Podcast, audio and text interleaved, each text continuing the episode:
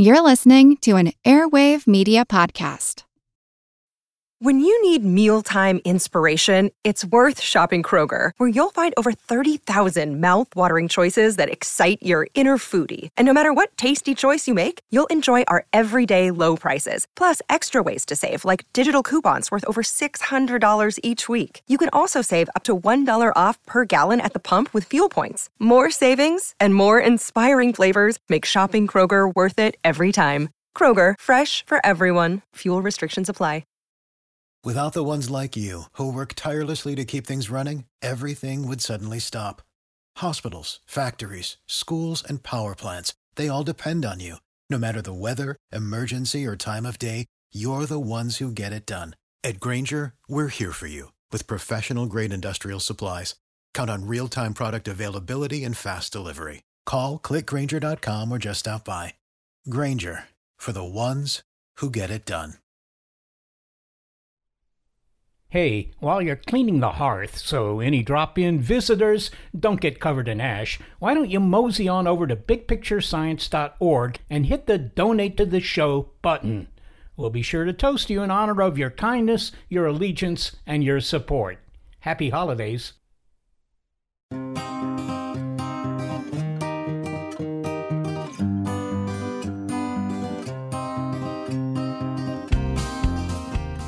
It's official. The kilogram has changed. I mean, it's still a kilogram, but it now has more kilogramness.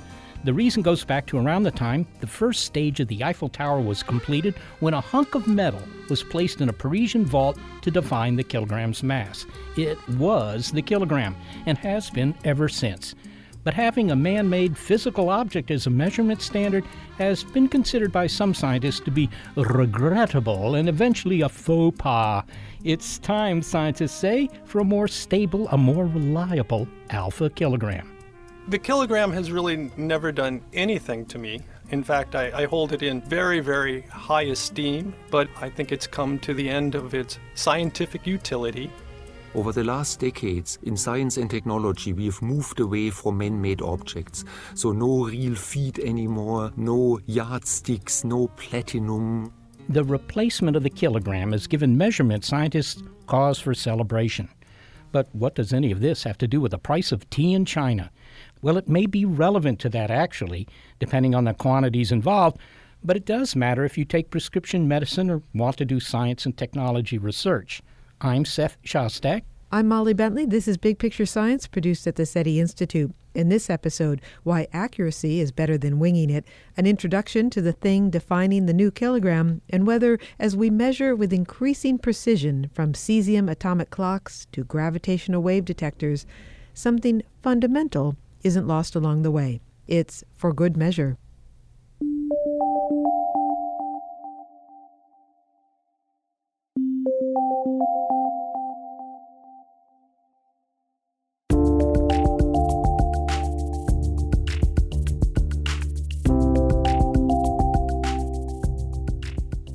Prufrock said that his life was measured out in coffee spoons, but for the rest of us, weight, temperature, and time are the real measures of our lives. And we rely on there being agreed-upon standards for some measurements, at the very least, to keep us from arguing all the time. A dash of salt is okay, and so is hand me a bunch of nails. But imagine a clerk trying to sell you fabric that is plenty for whatever you're making, or builders dumping an amount of gravel that is whatever Jerry's truck can hold. We all depend on the scientists who are committed to exactitude. My name is Jon Pratt. I'm a mechanical engineer at the National Institute of Standards and Technology, where I engage in a lot of fussy science, trying to come up with measures of objective reality. Although the N I S T, or NIST, scientist also says he finds the idea of objective reality absurd. I oftentimes try to drag people into thinking about what it is we mean by measurement and what we mean by science. In my business of measurement science, it sort of begins with this presumption that there is a world out there independent of our thoughts. I call that objective reality. John, NIST is charged with developing standards of measurement, and to give perspective as to why we need standards, we thought we'd illustrate by presenting the results we got when we asked people to measure an object for the first time. Now, before I continue, I should ask, does NIST have standard measurements for bananas? Not directly that I'm aware of. Then this okay. may inspire. Oh, certainly. Well, we asked members of our radio team to come up with a method for measuring a banana. And I'm wondering if you are up for critiquing their approaches. Oh, and, sure. Okay. And whether any would actually make a good standard approach to the measurement of this fruit. Well, let's give it a go. Okay. Here is the first approach. Hi, my name is Simon Steele. I'm an astronomer, and I propose to measure a banana by measuring how much potassium it has. And I do this because, besides being yellow and curved, having high potassium content is what bananas are actually famous for. But what I'm really measuring is the radioactive decay of potassium forty. So all I need for this experiment is some nuclear physics, a Geiger counter, and, I suppose, a banana. As potassium forty decays, it falls to pieces, and electrons fly out of your banana. So yes, technically, your banana is decaying as you hold it. We use the click of the Geiger counter to detect those escaping electrons. There's a YouTube video of a Geiger counter sitting next to a bunch of bananas, should you want to watch that in your own time. The key here is that in nature, there is a fixed ratio of normal potassium to potassium forty. Normal potassium just sits around forever, but the potassium forty decays. So if you know the ratio, and I measure the clicks my banana sets off in the Geiger counter, I'll be able to calculate the total amount of potassium in the banana. Here's the thing. As this is a proposal, I don't actually have a Geiger counter, but I do have the sound effect of a Geiger counter. I'm confident that if I had a real Geiger counter, instead of an audio pretense, I could carry out this experiment. So where does this actually leave us? How much potassium is in this banana I'm holding in my hand? I cheated here. I looked up the amount of potassium in a banana and the surprisingly extensive literature on banana composition. It turns out that the average banana has about zero point five grams of potassium. But a bigger banana has more potassium. So the bigger banana you have, the more radioactive your banana becomes. So you can measure a banana by the amount of potassium it has. That is, if you don't slip up in your calculations. Well, John, Simon wasn't able to fulfill his Geiger counter measurement of a banana, but how sound is his approach?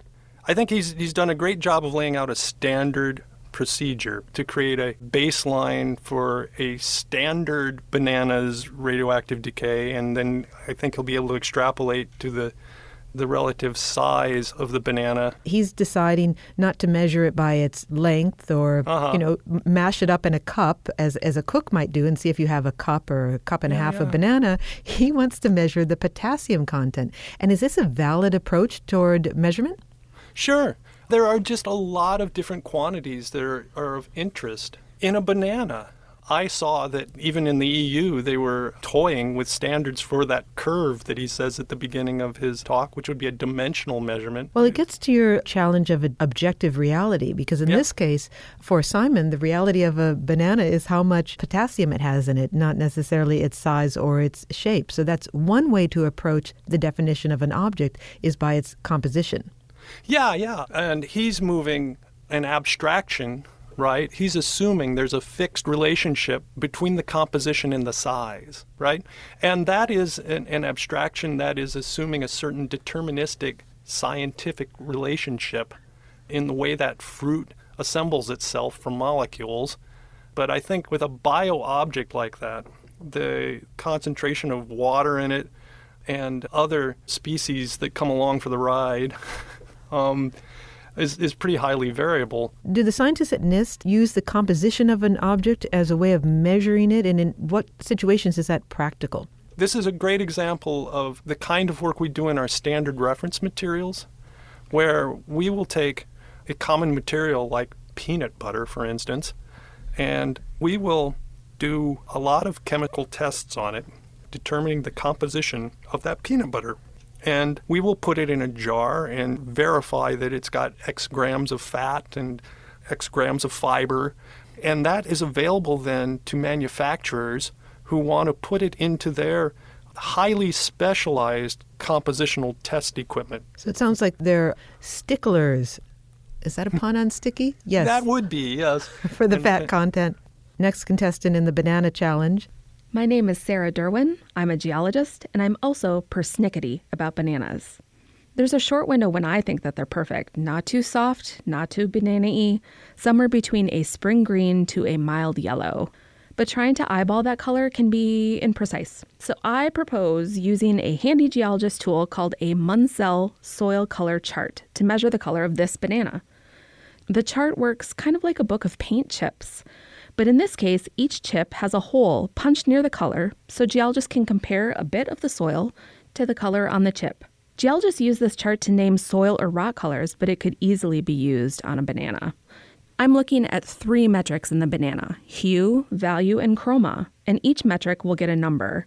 Using this chart, the hue of this banana looks kind of like a daffodil yellow, a number value of ten Y R, and a tad too yellow for my taste.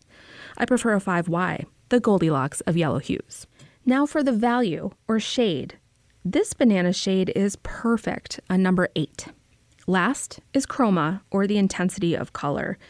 You know, new blue jeans versus worn-in blue jeans. And it looks like this banana is new blue jeans, an intense yellow.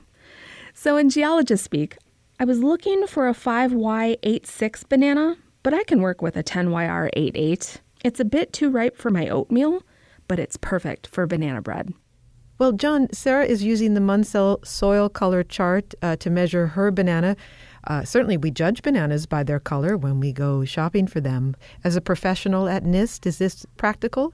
Yes, very, very practical. In fact, NIST references of color get used all the time in the uh, IDing of food. So we provide uh, standards. I, I'm familiar with the uh, the standards that they use for L E D lighting, for instance, and you want to get L E Ds that have a certain blue to them or a certain coolness, and there, there's all these sort of biometric descriptors, and they've worked very hard to understand the way the human eye reacts to color and the way in which the physical object responds to light. And what's interesting here by Sarah's approach is that she's not guesstimating. She's actually using a tool so she could be very precise in her color determination. Yeah, no, I, I thought it was awesome because it reduces, no, it reduces to practice. Um, we have, at least was historically, and I think we still do, we used to make uh, reference color tiles. And so I was imagining the way in which those Munsell color tiles that she's using, that originally, I'm guessing, they have some link to these color tiles or a color standard references from NIST. And everybody's perception of color is a little bit different. And that was one of the things like the NIST scientists have to work out is what is a mean human response to color? I, I think it's a very rich area. I'm wondering when we'll be able to talk in very specific molecular terms about what goes on in brain cognition. Ah, anyway, it's it's a there's always something new to do in science. Well, here is the last approach that one of the Big Picture Science members took to banana measurement. My name's Gary Niederhoff. I'm a musician, and I'm going to measure the volume of a banana. So I downloaded a decibel meter onto my phone and put it next to the banana, but it turns out these are very, very quiet bananas. So instead, I'll measure the space it takes up, which is another definition of the word volume. And uh, to do that, I'm going to use one of the oldest tricks in the book, and that is the Archimedes method of water displacement. So what I have here is a uh, graduated cylinder that is filled with water up to seven hundred fifty milliliters. And what I'm going to do is just put the banana, submerge it entirely in the water, and see how high the water gets on that graduation. So now I'm placing the banana into the water, and looking at the graduation, it's up to about eight eighty, so it's about one hundred thirty milliliters, or one hundred thirty cubic centimeters of volume for this banana. And it's still very quiet. He's using Archimedes' displacement approach, in which you measure the amount of water that is displaced by an object. And that sounds closer to what NIST might be doing. I mean, after all, it's as old as the Greeks. Certainly, and it's still a good methodology. Everything old isn't necessarily out of practice. And yes, we use the same techniques for, for determining the volumes of various solids. Well, so then in summary of the banana challenge, there are many ways to measure a banana, and it sounds like, according to you, they all have their merits. Yes, and I would say one of the things that's particularly useful in measurement is to come up with two different ways of measuring the same thing, because that helps determine this truth about objective reality. And it strikes me, though, but out of the three approaches, perhaps Sarah's measurement of color and then Gary's measurement of water displacement will tell you pretty quickly um, whether or not that's a banana that is ripe enough or large enough or small enough for you to eat. And Simon's is a little bit more indirect. You'd have to know the relationship between the amount of potassium to the size of the banana before you determined whether or not you wanted to eat or buy that banana. I'd agree. And this is one of the things that's always a, a primary consideration in trying to develop standards is their suitability to the purpose. Well, let's move on and talk about, first of all, thank you for being a judge in the banana measuring contest. Oh, it was my pleasure. Now let's talk about what the National Institute of Standards and Technology does. And we want to get an overview of this, but I'm going to present you with one of the big picture questions. Doing a little research on this, I think it was John Quincy Adams that said that weights and measures may be ranked among the necessities of life to every individual of human society. Now that is quite a claim on the importance of measurement in our lives. John, was he right? What would life be like without a shared set of measurements?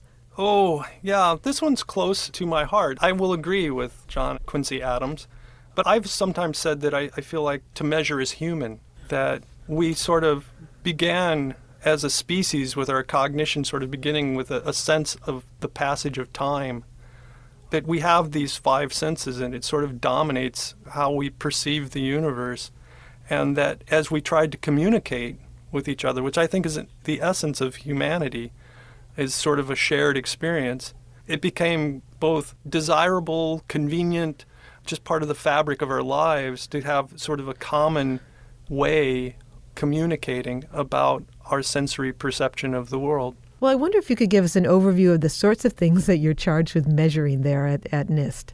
The easiest place to begin is just with the physical uh, measurements. I'm in the uh, the physical measurement lab, so that's a natural for me. And that goes tied directly to what we have agreed on as, as societies around the globe as being a set of agreed upon standards for measuring space, time, mass, electrical quantities, the power grid. There are standard reference materials for X-rays. Um, I did one on a, a, a nanoscale cantilever for measuring atomic scale forces. What's the weirdest thing that NIST is charged with measuring, or maybe the most obscure? Well, I think the thing that seems to captures people's imagination is the thought that we, we have standard reference peanut butter. I was surprised to hear that we characterize things like U V degradation of plastics. It can get very specific. It can get really specific. In fact, usually that's when the, we're called in. So we handle both ends of that spectrum. We do the really, really very, very, very specific and then things that are incredibly general, like time. Now, on the list of all the things that you said that NIST is charged with measuring, how do you go about setting a standard? Who sets the standard and who follows it? It depends on whether it's sort of a documentary standard or a physical standard. But in the end, there has to be an agreement among a community to accept the standard. So it, it's never done in a vacuum. For it to be of utility, it, it needs to be something that a community of interested parties will agree on. We are going to talk about extreme precision coming up, but to prepare us for that, John, I wonder if you could describe your tattoo because it's relevant. Oh, sure. There was a, a medallion that was cast in eighteen forty to celebrate the adoption of the metric system in France. And I thought it was a beautiful medallion. It, it showed this sort of goddess holding a meter bar and a kilogram. And it was emblazoned with a, a French motto that is attributed to Condorcet from around seventeen ninety or so. I won't butcher the French. I'll just say it in English. It's for all times, for all people. And I, I really like that sentiment with this idea of how measurement can be for all times and, and for all people if we get it right. It's probably about a, a three-inch diameter tattoo here. The guy did just a beautiful job of drawing the, uh, the goddess on here. And uh, anyway, I really like it. But I hope you like it since it's permanent. It's off to France. We go next, at least in our minds.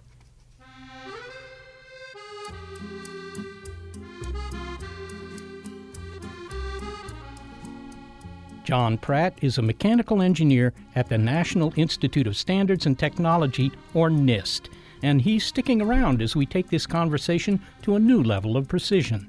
The reign of Le Grand K has come to an end. After well more than a century, this hunk of metal sitting in a Parisian vault will no longer define the kilogram. Find out what will next. It's For Good Measure on Big Picture Science. Sick of being upsold at gyms?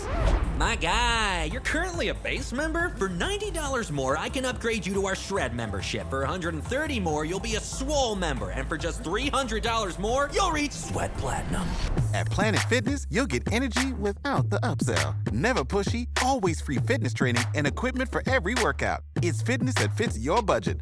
Join Planet Fitness for just one dollar down and ten dollars a month. Cancel anytime. Deal ends Friday, May tenth. See Home Club for details.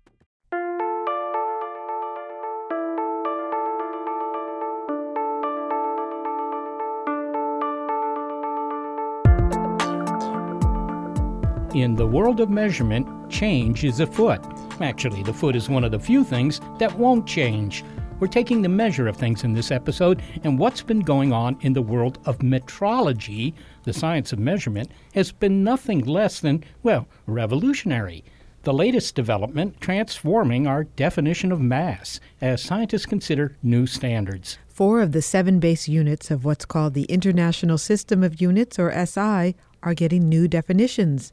The ampere, the Kelvin, the mole, and the kilogram. But the kilogram is the only one of them that's been defined by an artifact. In this case, a cylinder of platinum and iridium. Scientists and policymakers from sixty countries have agreed on new physical constants upon which to base definitions going forward. When they did, the only thing drowning out the standing ovation was the sound of corks popping from champagne bottles. We return to mechanical engineer Jon Pratt. Well, Jon, measurement scientists are getting rid of the kilogram as we knew it, at least, and they seem to be doing so with glee. Why is this? Why this euphoria? I have a, a friend, Stefan Schlaminger, an, another guy with a tattoo, who, who who feels like we're the laughingstock of the universe because we can't explain mass to anybody outside of the planet. And what he means by that is that when when we had mass tied to a, a single artifact, a, a single hunk of metal that we all agreed was one kilogram by definition, and it's purely by definition, you just picked an object and said, yes, is it like I, in some imperious sort of way, that is a kilogram. It wasn't a constant of nature. It wasn't something independent of humans. Um, and so it was nice to finally move away from that. We'd moved away from it in all other measurement of physical reality, and it was just nice to get to a place where we could do mass in, in a fashion that wasn't tied to an actual object. And in this case, it's an, a physical object that has had to be maintained over time for about one hundred thirty years or so. Can you just introduce us, as we say hello and goodbye, to Le Grand K? What is it? It is a um, thirty-nine millimeter diameter by thirty-nine millimeter tall cylinder of platinum iridium, and it was made in eighteen eighty, I believe, eighteen seventy-five, eighteen eighty. And it's it's under lock and key, or I should say it's under triple vault, or yes, something yeah. like that in Paris. Yeah, it, very rarely used because, of course, the problem with an artifact. We talked about my tattoo, for all times, for all people, and so having a single standard in Paris under lock and key is clearly not for all times or all people. This is because it can grow and shrink a little bit, and I understand that when it comes out for cleaning, that might actually change the amount. Yeah, and how? The, uh, how? Can you describe how? How? Well, maybe the easiest thing to understand is if I were to touch the kilogram with my thumb. If I was to put a thumb on the the balance, so to speak, the thumb print, the oils from your thumb that would be left on the surface that someone could identify you with, um, would also leave a mass of approximately six micrograms on the surface. So it's easy to contaminate the surface, I guess, is the the short answer. Okay, so for a measurement scientist, this is important. You're paying attention to differences in measurement like that, a fraction of a gram. But aren't we talking about precision that, frankly, most of us wouldn't notice? If my bushel of apples weighs, I don't know, fifty micrograms less than I thought it was supposed to weigh, I can be bold enough to say I don't think I would notice. Yeah, and I think you would be absolutely correct that there's very few practical instances where this makes a difference in day-to-day commerce and in day-to-day life, where it had become uh, something of a bit of a of an intellectual embarrassment, at least, if, if not a, an actual embarrassment. It was in science, where every forty years or so, when the kilogram would be brought out to be checked against its witnesses, kilograms that were made at the same time and were supposed to be exactly identical and were determined to be, in terms of mass, identical to the kilogram within the resolution of, of the balances of the day, which were incredible. I could go on and on about the beauty of the mechanics of balances and comparing like things to like things, but let's get to the point here, and that was that they were all the same, but you would let them go and then you would compare them after forty years and you would see that they differed from each other. So big deal. It doesn't seem to affect the way in which we measure bananas in the grocery store, but what would have to happen is that we would have to change the value of all of the other physical constants related to the kilogram. And this would involve the mass of the electron. This would involve Planck's constant. It would involve many, many fundamental constants of physics. And it seemed ridiculous to be changing their values because the value of a of a platinum iridium mass had changed. And it wasn't just the kilogram, it was the ampere, the Kelvin, and the mole, which we use to measure amount of substance. They're all getting new definitions. They will all be based on fundamental constants. So what happens to that hunk of metal in Paris? Does it become the most celebrated paperweight? What do you do with it? We'll keep measuring it. Because that's what you guys do. It's exactly what we do. Jon Pratt, thank you so much for taking the time. I don't know exactly how much time, but you probably do, but taking the time to talk to us. Oh, it's my pleasure. Jon Pratt is a mechanical engineer at the National Institute of Standards and Technology.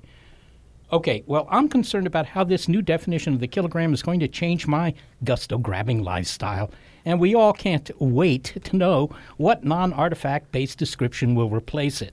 Let's check in with M I T physicist and Nobel laureate in physics, Wolfgang Ketterle. Wolfgang, a kilogram is about two point two pounds. And if I have a carton of milk here that is somehow labeled kilogram because it was imported from Europe or some strange place like that, what we have is a new definition of the kilogram. So is this carton of milk still going to be a kilogram? Well, you would hope so, because that's what the label says. Well, yes, but we've redefined the kilogram after all. Yes, but the new definition of the kilogram agrees with the old definition with a precision of one part in ten to the eight. So it's only one hundredth of a millionth. At this level of precision, there is a change with a new definition. So what is the new measure? I mean, I, I presume they didn't take another hunk of platinum and, you know, mill it down in the machine shop and, and make a new kilogram and say, well, this one's going to be better. They, they've taken a different approach here. Oh, yeah. The new definition reflects what we have done actually with everything, the second, the meter, with all other, you know, things we want to measure. We are defining the units in terms of perfect objects, objects made by nature and not man-made objects which have imperfection. What we have now done instead is we define the kilogram as the mass of an exact number of natural particles. And one could have picked electrons. One could have said so and so many electrons. Their mass is now one kilogram. Or one could have picked any atom in the periodic table, because atoms are made by nature according to the laws of nature. And a hydrogen atom, a cesium atom, it's absolutely identical everywhere in the world, everywhere in the universe. For instance, if there are, if there's an extraterrestrial population and we would tell them one kilogram is the mass of so many atoms of hydrogen, they could actually create their own kilogram without ever going to Paris. They're missing something there, I guess. Sure, but but this is in, this is kind of elegant, it's precise, and it uses the fact that in nature, all the electrons, all the atoms, all the particles we know everywhere in the world are just absolute identical copies. Which particle is it? I mean, I, so I, I guess this yeah. is not a secret, right? No, it's not a secret, but I'm just saying it plainly because now the question is, what is the number and what is the particle? So they could have picked the electron or any atom they wanted, but they picked the photon, a quantum of light, the photon of a certain frequency. A photon has energy, and therefore a photon also has mass. A photon, a quantum of electromagnetic radiation emitted by the cesium atom, this was the definition of time and frequency. All right, well, let me back up just a little bit. So you're saying it's a certain number of photons, that is to say little corpuscles of light, if you will, yeah, as yeah. produced by cesium atoms. How do you measure the mass of a bunch of photons? After all, they're moving at the speed of light. They're going to get away from your lab. How do you do it? So if a photon travels at the speed of light, it has actually, even in some physical sense, no mass, because you cannot bring it to rest and measure its mass. But you can put many photons in a box. Just imagine you have a box with shiny mirrors and the photons are just reflected back and forth. We call that a cavity or a resonator. And in such a box, you can put in many, many photons. And if you put this specified number of photons, which is about one point five times ten to the forty, if you put this number of photons into the box, the box is one kilogram heavier. Would you be able to actually do that? I mean, no, that's the definition. And now this is a precise definition, but now we can realize this definition in many ways. But I just want to be very precise in, in saying a kilogram is so and so many, a defined number of particles. This is the mass. But but you've already said, I mean, I, I I can't build this box with the internal mirrors. It wouldn't work. The mirrors are not perfect, whatever. You're absolutely right. But now but now comes, you know, metrology is science, and we have developed techniques, and definitions are now implemented. And let me explain how. By having photons absorbed by, by atoms, we do spectroscopy. We compare the mass of the photon with the mass of an electron. So we are trading in photons against something which is heavier, the electron, and then we compare the electron with the mass of an atom, and again we trade it in against something which is a few thousand times heavier. And it's only after we have done several of those trade-ins, then we count, because then the counting becomes manageable. And this is where it is important. Uh, if you want to measure something which is really tiny, let's say a tiny amount of a precious chemical, if you want to measure it precisely, you had to first go to Paris, compare with a kilogram, and then divide the kilogram down into a milligram or something, if this is what you want to measure. But with the method of counting, you just count the number of atoms, but you count to a thousand times smaller number of atoms, and then you have a milligram. Exactly and precise. If somebody were to ask you, look, Wolfgang, I'm, I'm sure that, you know, a lot of physicists have worked for a long time to decide how they're going to define the kilogram. They've got this new definition.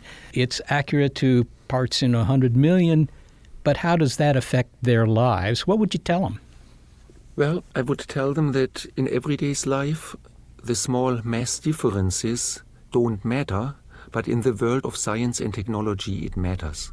In many laboratories in the world, people do extremely precise measurements, and they help them to understand materials, to understand the laws of nature, and based on that insight, new technologies come out. So this is important, but there are now opportunities to improve the metrology for, you know, small substances, new pharmaceutical products of, of immense capabilities. We're talking about nanotechnology. So it will be more and more important also for commerce, for health, to control small amounts of nanoparticles and precious substances. And the new definition of the kilogram allows us to measure those small quantities more precisely.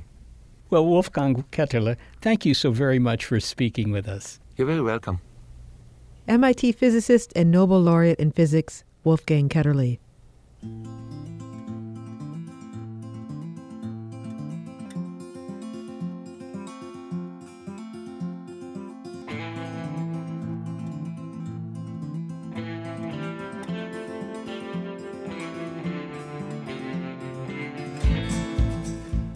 Well, now that we can measure with astounding precision, from cesium atomic clocks that are accurate to better than a second in a million years, to detecting gravitational waves that distort space by less than one thousandth of the width of a proton, is something fundamental lost along the way? My warning is, don't fall into the trap of revering precision and forgetting about the other wonders of the more natural world. That's next. It's For Good Measure on Big Picture Science.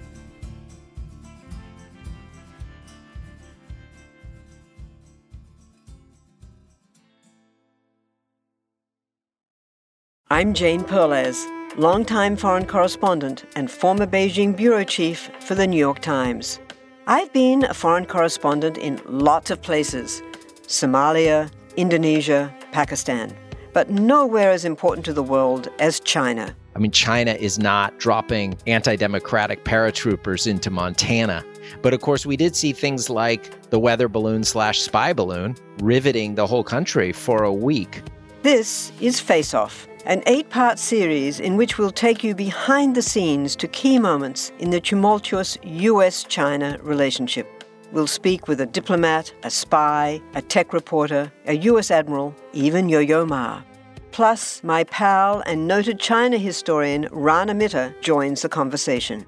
We'll look at what's driving the two nations apart and explore whether anything can help bring them back together. Face Off launches April ninth.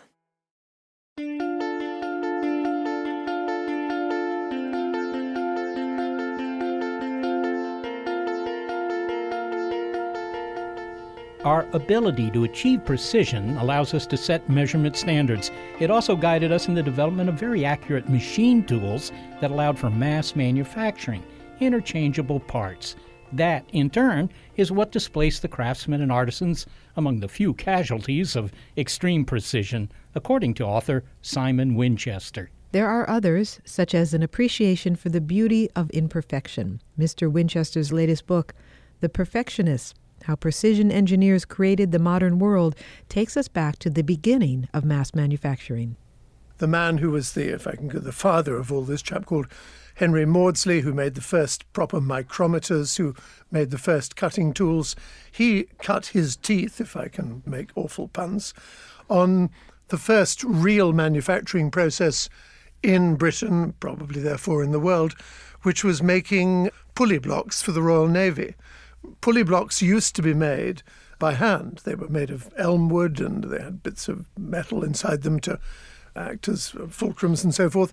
But they were made in cottage industries all over the south of England. And the Navy needed, because the Royal Navy at that time was beginning to get into high gear, to rule the seas, it needed about one hundred thousand a year of these pulley blocks. And so it worked these artisans extremely hard.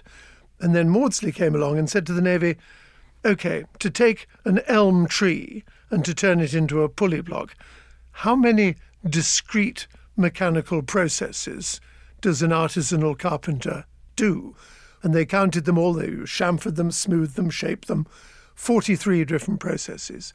So he said, I will make a machine to make each one of those processes one after another. And so he did. It took him a couple of years.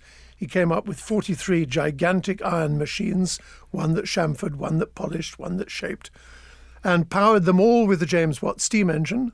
And then they fed in into a hopper at one end elm trees, and sure enough, out of the other end came a fully finished pulley block. And so at a stroke, the Navy was delighted because it could order one hundred thousand, two hundred thousand, however many they needed, but at a stroke, artisanal carpentry in Britain died almost overnight. I mean, it ceased to be prosperous and worthwhile for the, for them to continue their work, and they had to therefore go and make chairs or tables or whatever. So it was a beginning of an indication of the social effects of precision engineering. The story that you described there, Simon, sounds very much like the story of Henry Ford. You know, production line manufacturing of automobiles, where at each stage in the process there was one machine, maybe a machine, and certainly, uh, you know, one or two employees doing the same task, that one task over and over, at which they could get very good, and I suppose the machinery could get very good. Yes, but thereby lies, I think, an important distinction. In the book, I compare the work of two Henrys, Henry Ford and Henry Royce. Henry Royce was a craftsman who wanted to make the best car in the world and teamed up with a man called Rolls and made Rolls Royces. Henry Ford, by contrast, wanted to make a car that could be afforded by almost everyone in the United States. So Rolls Royces, although you would think they were more precisely made animals, were made by hand. And if something didn't fit, then the engineer working on the line would file the piece until it did. With Henry Ford, who, as you rightly say, had introduced this system of um, the assembly line where hundreds of men each did a discrete job over and over again, machining one part, placing this part in another part and whatever. If one part, let's say a piece of a brake block or a carburetor or something, was not made precisely, then it would come down from the hoppers above onto the assembly line.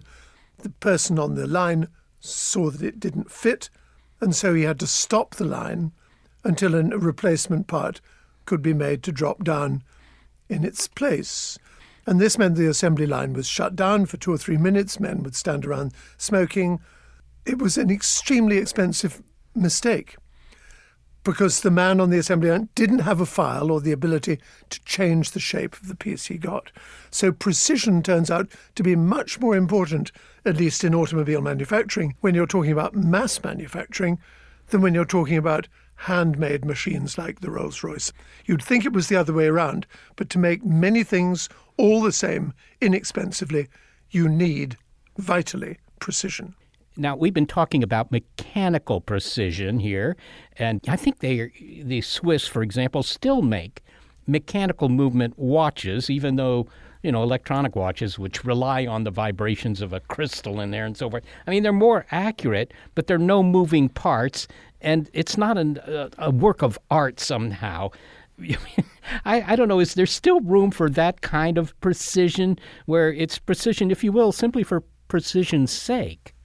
Well, I, I make a great play about this in the book because my wife is Japanese-American, and the Japanese attitude to precision, I think, is very interesting insofar as, yes, it's a country known for Canon and Nikon and sort of icons of high precision, but also reveres the imprecise, the handmade, the piece of beautiful carpentry and that kind of thing.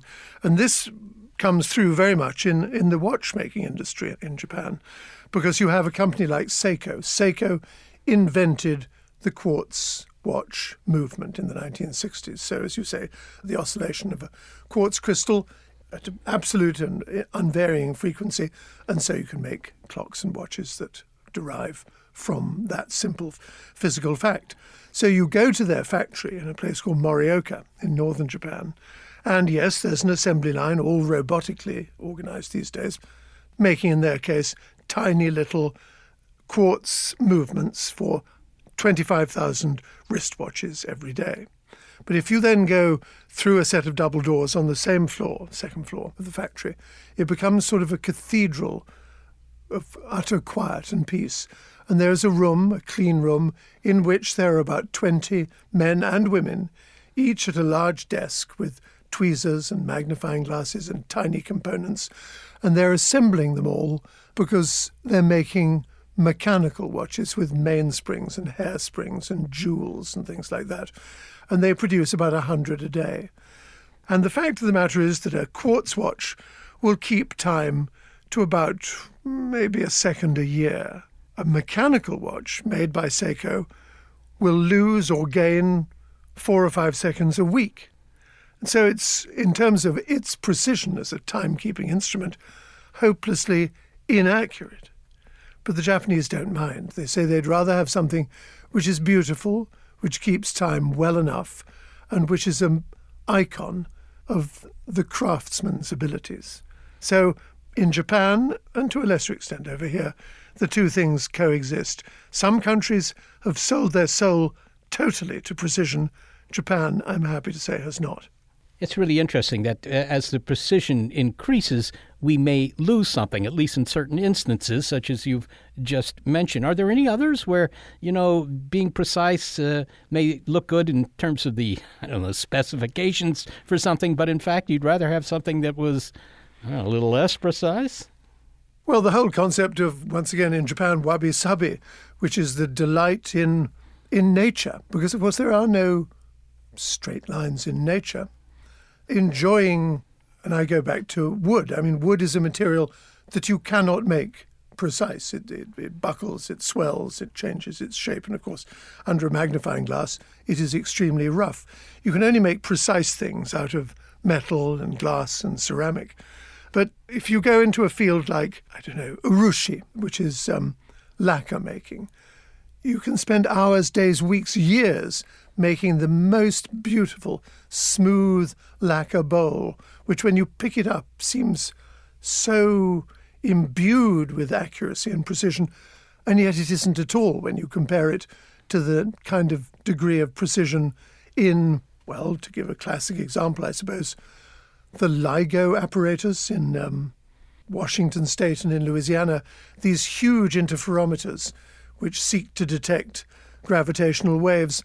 They are so precise that the mirrors at the end of them, which are pieces of fused quartz, fused silica, so perfectly ground and polished, they can detect differences in length of things in the interferometer tubes of one ten thousandth of the diameter of a proton.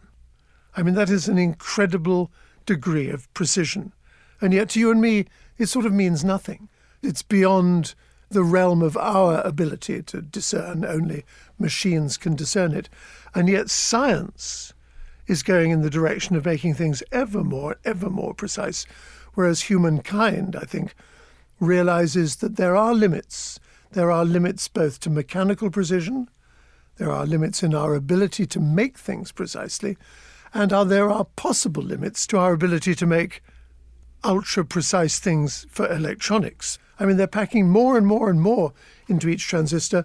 The dimensions we're talking about are unimaginably small.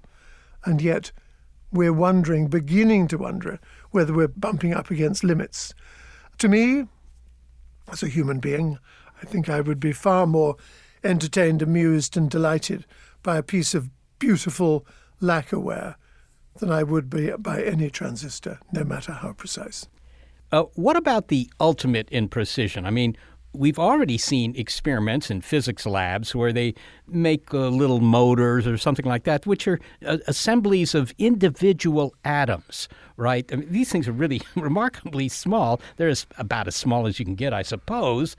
And uh, yet, you, and you could say, well, that's that's going to be the end of precision, because even at that level, you have things like, I don't know, the uncertainty principle in physics, which is limiting how how exact all this can be. Is is there an end to precision? I think there is, yes. And I think what you say, when things become uncertain, we don't know whether it's a wave or a particle, down at that level. At the moment, from my perspective, there's certainly an end to mechanical precision, because we simply will not be able to make things so thin or so flat or so or strong enough at such incredibly small tolerances. We just don't have the ability to do it. And I think that's been demonstrated now in, for instance, our ability to cool the turbine blades of very, very powerful jet engines. We've sort of reached, at least given the materials that we use to make jet engines with, I think we are beginning to knock against the end of precision there, mechanical precision. Electronic precision, it's another matter, but of course it's relevant to what you've just said. And they'd say, well, you know, perhaps, you know, it'll no longer be silica-based. There'll be quantum computing and light computing. So I suspect the demand for ever faster, bigger capacity and so forth will drive that. But the kind of precision that we're working with now, mechanical on one hand, electronic on the other, the limits are being reached, I believe, at the moment. Well, finally, Simon, you raised the question whether this pursuit of exactitude has a downside, especially as the levels of precision become harder and harder to fathom. You even ask whether it's good for us to take precision too far. What do you mean by that? Well, I think we have come somewhat to fetishize it. If we're told that something is more precise this year than it was last year, we'll willingly shell out those dollars to buy it. And I think we're, because of the kind of thing I've just been talking about, the delight in something that, that works adequately, as well as you might ever need it to, but is mechanical and is made by a human being with, dare I say it, love and tenderness and so forth, and pride. I think there's a reason to revere that kind of thing.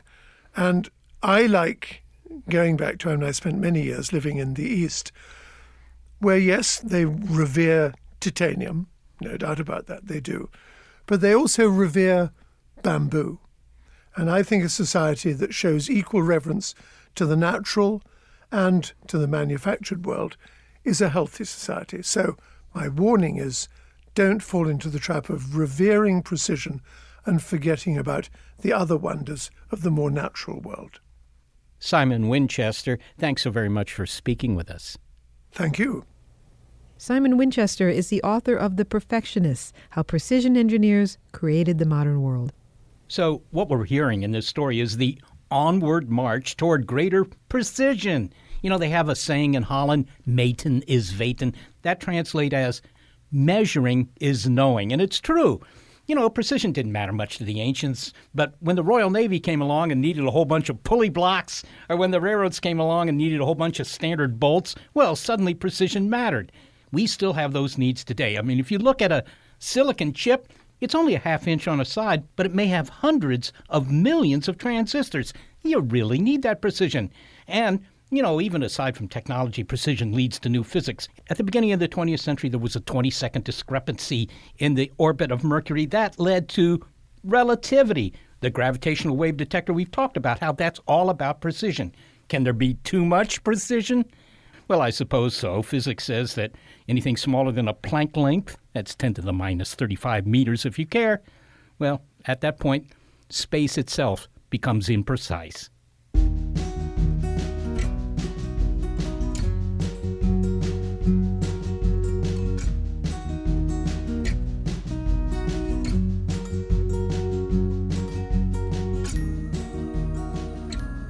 Thank you to the carefully weighted decisions made by senior producer Gary Niederhoff, assistant producer Sarah Derwin, and operations manager Barbara Vance. I'm executive producer Molly Bentley. Thanks also to financial support from Rena Shulsky-David and Sammy David, and to the William K. Bowes Junior Foundation. Big Picture Science is produced at the SETI Institute, a nonprofit education and research organization whose scientists study the origin and nature of life, including the possibility of life on moons. I'm the Institute's senior astronomer, Seth Shostak, and I am defined by a hunk of platinum somewhere in Liechtenstein. Also, a big thanks to our listeners. Your ears have been attuned to an episode of Big Picture Science that's called For Good Measure. If you'd like to hear more Big Picture Science, well, you'll find past episodes in our archive at big picture science dot org, and you'll find links to the guests there as well. You may be listening to our radio show, but did you know we're also a podcast? Subscribe to the By Pi Sci podcast, and you'll never miss an episode. You'll find links on our website to the platforms that carry us.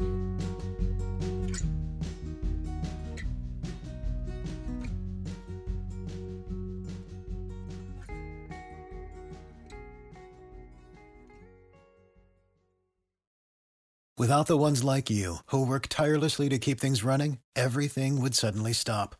Hospitals, factories, schools, and power plants, they all depend on you. No matter the weather, emergency, or time of day, you're the ones who get it done. At Grainger, we're here for you with professional-grade industrial supplies. Count on real-time product availability and fast delivery. Call, click grainger dot com, or just stop by. Grainger, for the ones who get it done.